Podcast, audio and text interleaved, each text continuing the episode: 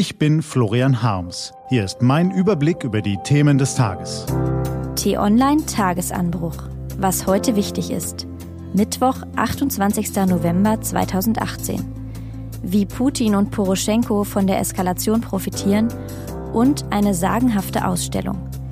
Gelesen von Eva Morland.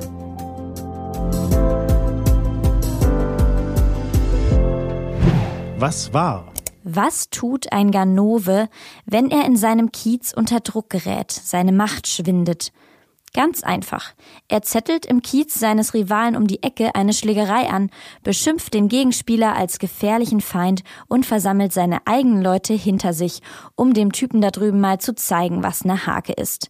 Und plötzlich spricht keiner seiner Leute mehr über die Probleme im eigenen Kiez. Die Stimmungswerte von Präsident Putin in der russischen Bevölkerung sind in den vergangenen Monaten eingebrochen. Die kriselnde Wirtschaft schränkt den Lebensstandard von immer mehr Menschen ein. Da kommt die Eskalation zwischen russischen und ukrainischen Truppen vor der Krim den Leuten im Kreml gerade recht.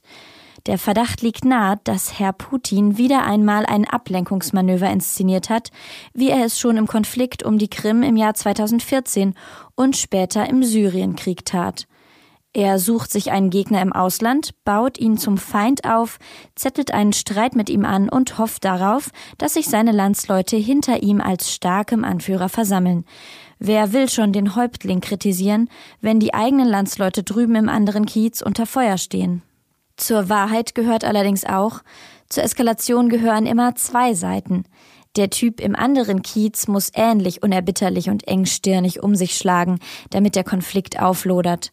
Vor der Krim-Krise zweitausendvierzehn haben die E U und die U S-Regierung die Konfrontation mit Russland durch eine einseitige Expansionspolitik angefacht. Heute, im Herbst zweitausendachtzehn, ist es der ukrainische Präsident Poroschenko. Denn auch er steht innenpolitisch unter Druck. Die Korruption in der Ukraine grasiert stärker denn je. Ende März droht Poroschenko die Abwahl. Auch ihm kommt eine außenpolitische Krise also ganz gelegen, um von seinem eigenen Versagen abzulenken. Was steht an? Auf t online punkt de geht's heute auch um diese Themen. In Berlin findet heute Vormittag die Auftaktveranstaltung zur vierten Deutschen Islamkonferenz statt. T-Online-Kolumnistin Lamia Kador sagt, bisher hat die Konferenz wenig zustande gebracht. Doch diesmal könnte alles anders werden. In Brüssel stellt die E U-Kommission heute ihre Strategie für den langfristigen Klimaschutz vor. Die Zeit drängt. Am dritten Dezember beginnt in Katowice die Weltklimakonferenz. Und in Karlsruhe wird heute die Ausstellung Mykene, die sagenhafte Welt des Agamemnon, vorgestellt. Erstmals seit Jahrzehnten widmet sich wieder ein deutsches Museum ausführlich der ersten Hochkultur auf dem europäischen Festland.